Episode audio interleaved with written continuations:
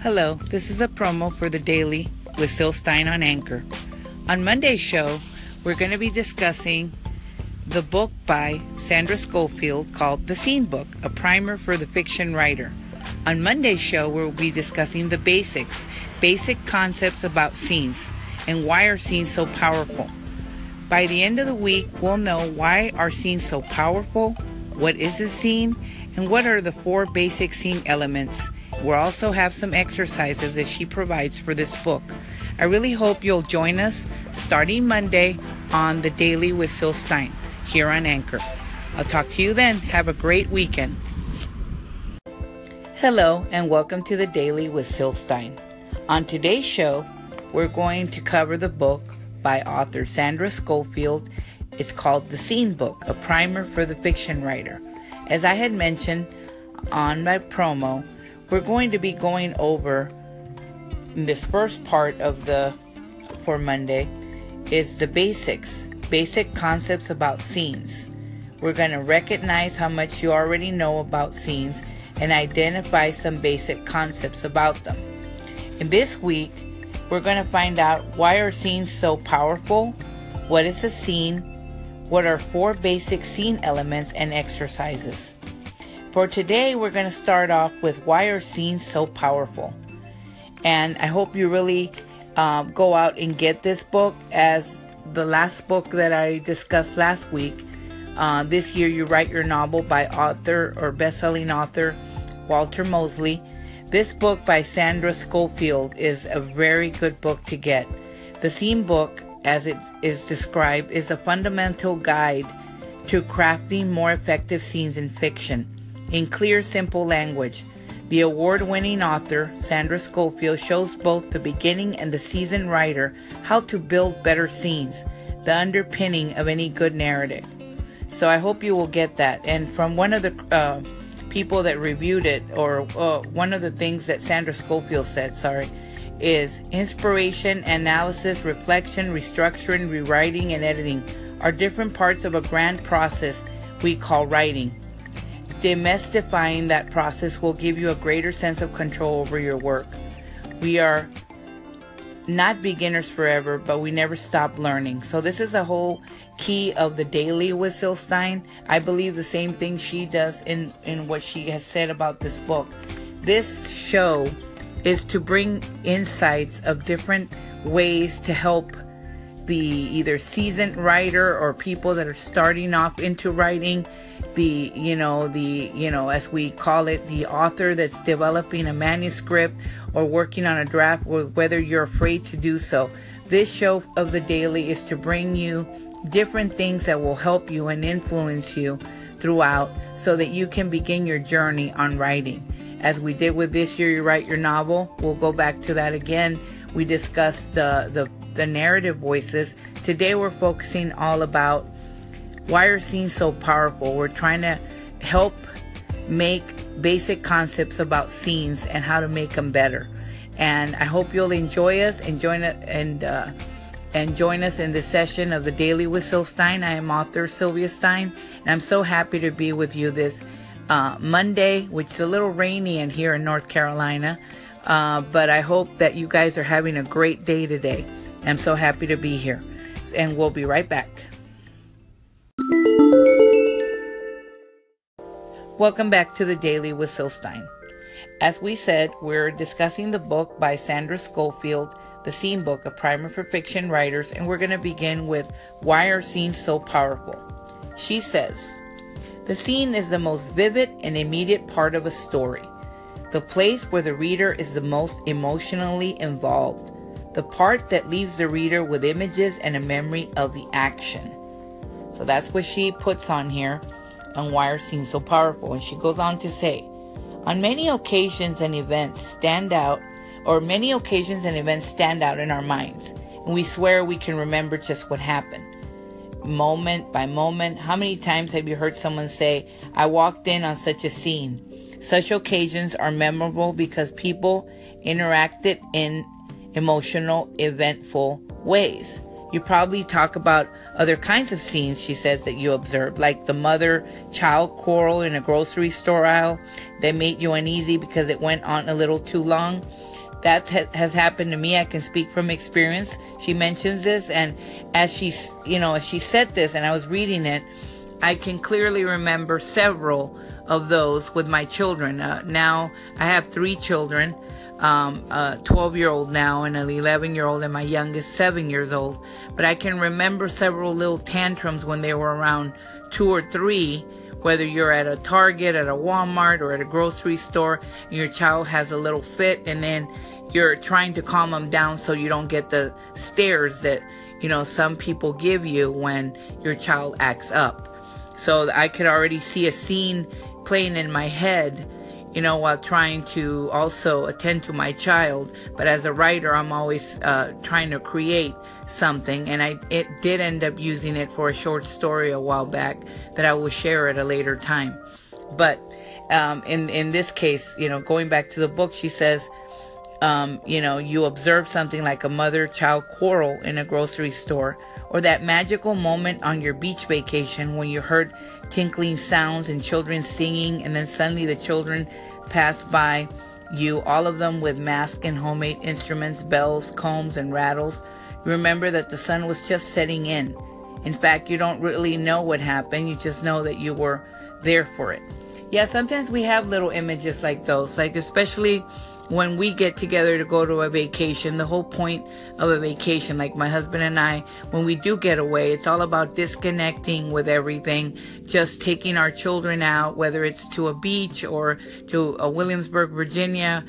Um, we do have those moments where we take them to amusement park and there's a lot of crowds and sounds, but there are those times that we just, you know, go out to like a beach and just kind of enjoy the waves hitting us and you enjoy you see a lot of people but then you know you're in a relaxed mode. And a lot of times the only things you remember like for me um, that what comes to mind are my children's laughter enjoying the waves hitting us. And it, it's just a nice relaxing time. So we all have different things that we can remember. So i can relate totally to this. And we'll be right back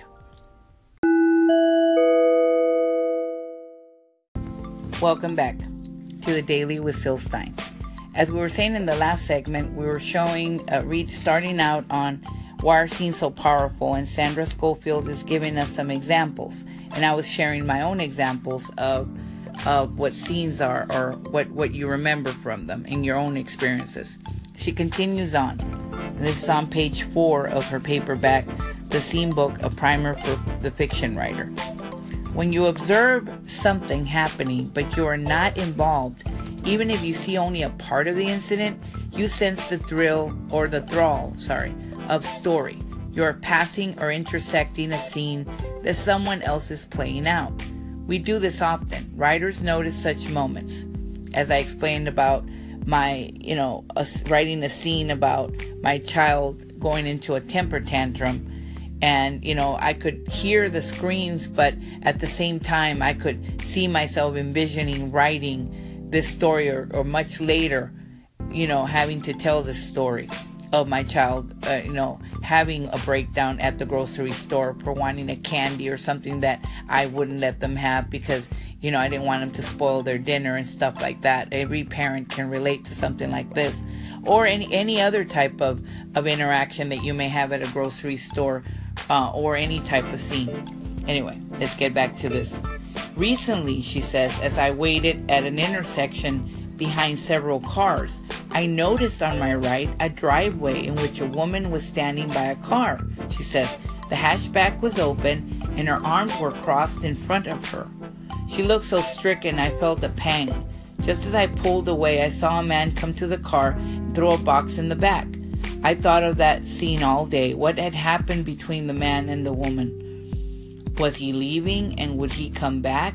Was there some bitter necessity separating them or was anger fueling his action? So so these are some things we do notice. We have seen them from time to time. We do see people either it looks like they're quarreling but we don't have all the details. It happens.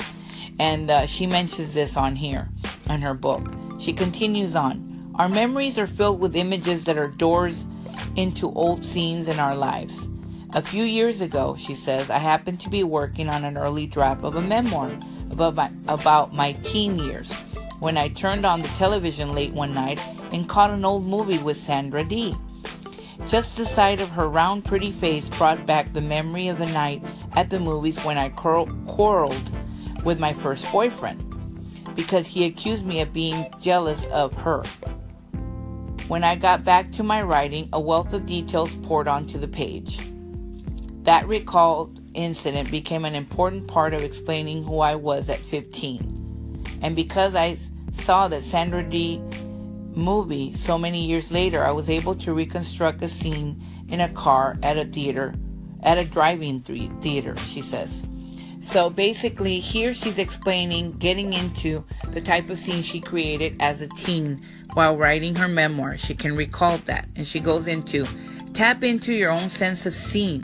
Make it a habit to extend those moments that catch your eye. Follow fragmentary mem- memories back to the place where they hold story. If you are in a writing group, consider an occasional warm up exercise of telling scenes, no more than three or four minutes each.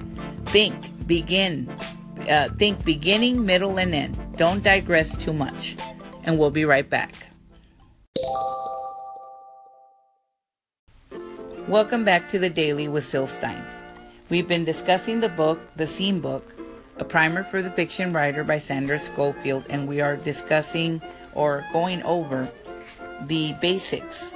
Why are scenes so powerful? We left off with where she says to tap into your own sense of scene. Make it a habit to extend those moments that catch your eye.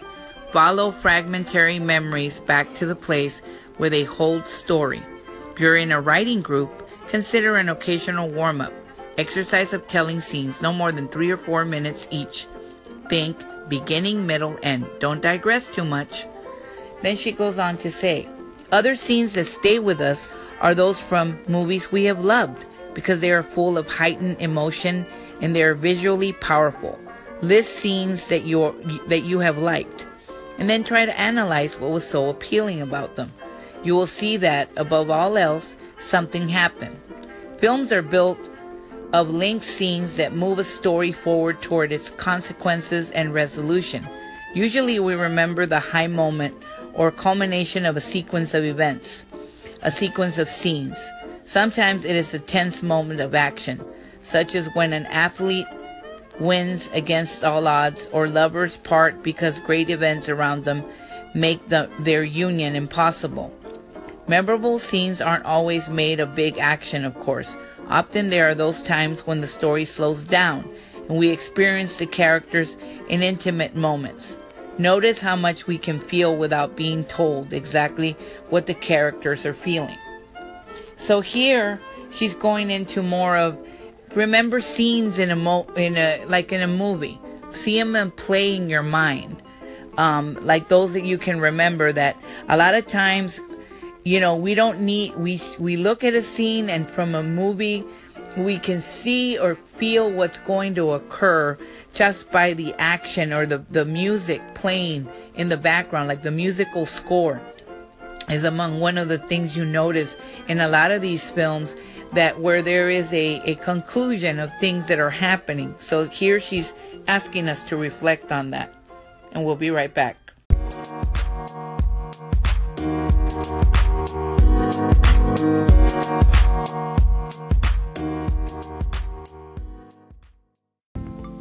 Welcome back. As we left off in the last section of the scene book, Primer for the Fiction Writer by Sandra Scofield, sorry, um, we were talking about memorable scenes aren't always made of big action, of course. Often there are those times when the story slows down and we experience the characters in intimate moments. And this is talking about movies and how they uh, they carry a scene. She says, Notice how much we can feel without being told exactly what the characters are feeling. She continues on, and this is on page five of her book, the paperback book.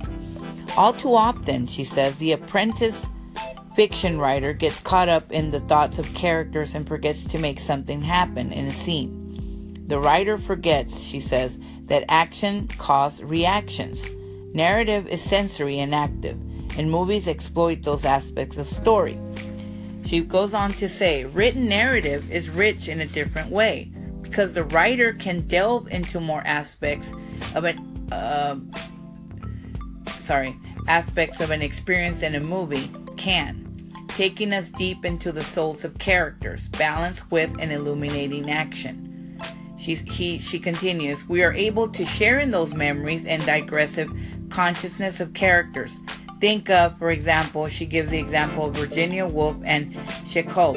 Because images are seen only in the mind, readers have to participate in the process of the story. And the writer has immense latitude in moving about in time and space, confident that the reader will follow. So, although there are things to be learned from screenwriting about developing characters and stories, I don't recommend trying to learn narrative structure from screenplays, she says. Hollywood loves the formula. That's not what you need. Most good indie films ignore the formula. You don't want to turn the uh, turn to movie memories for images to use in your fiction any more than you would use passages from other writers' books. So she recommends there are ways to use movies to your advantage as an apprentice writer. I've already mentioned looking at the ways characters uh, characters reveal uh, are revealed through action. And as a moviegoer, you know that viewers expect a certain amount of speed and spectacle. So without undercutting your own sensibility, she recommends you can keep the likely impatience of readers in mind. If you recognize that you have a tendency to wander, keep an eye on the distance between moments of action.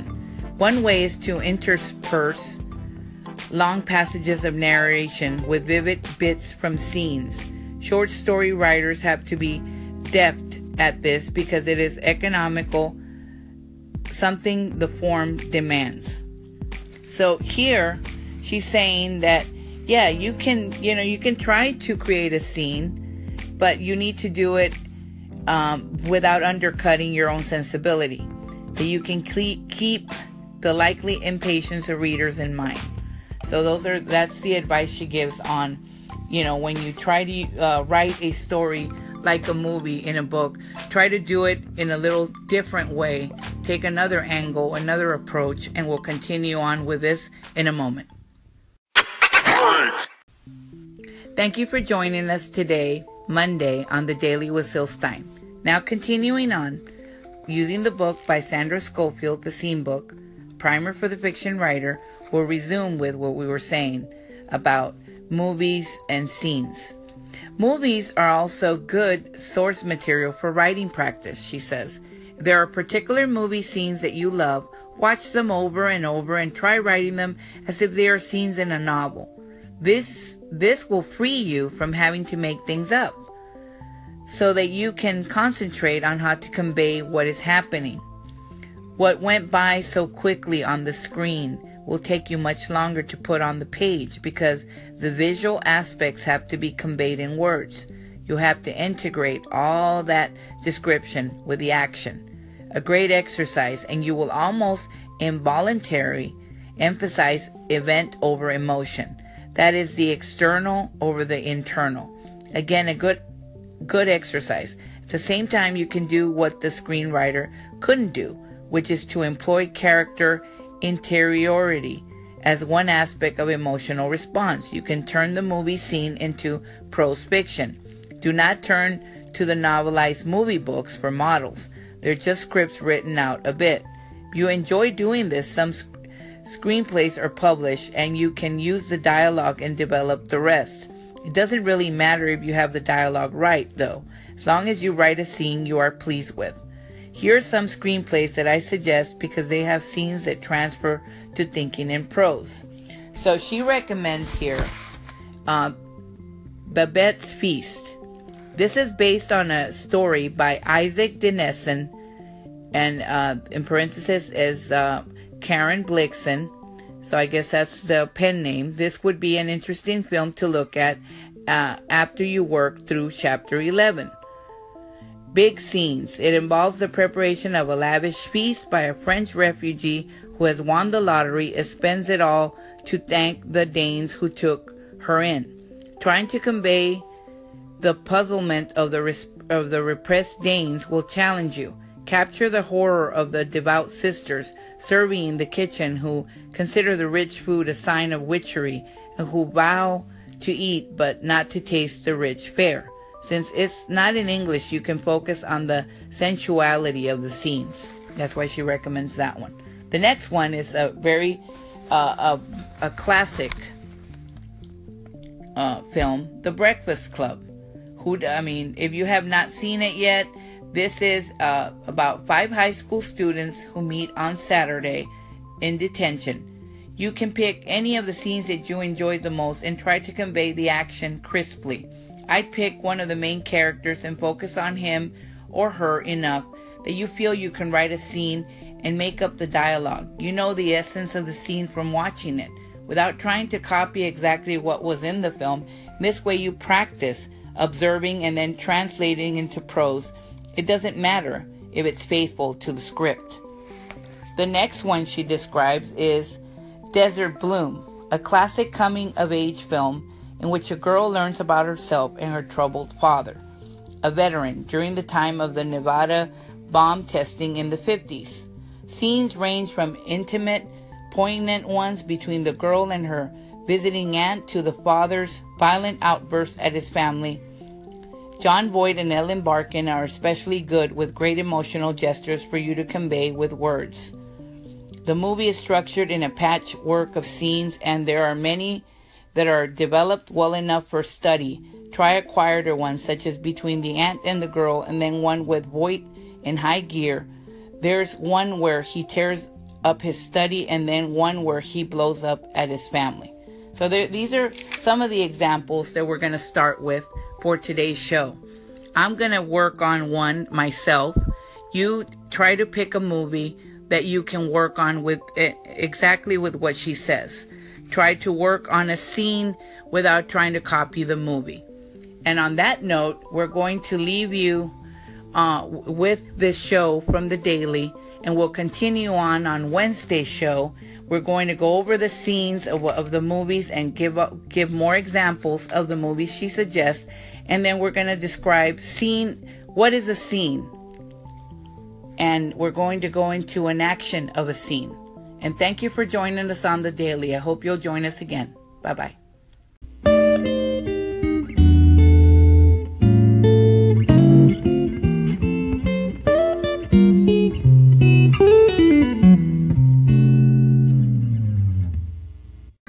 Thank you for joining us on the daily with Syl Stein here on Anchor.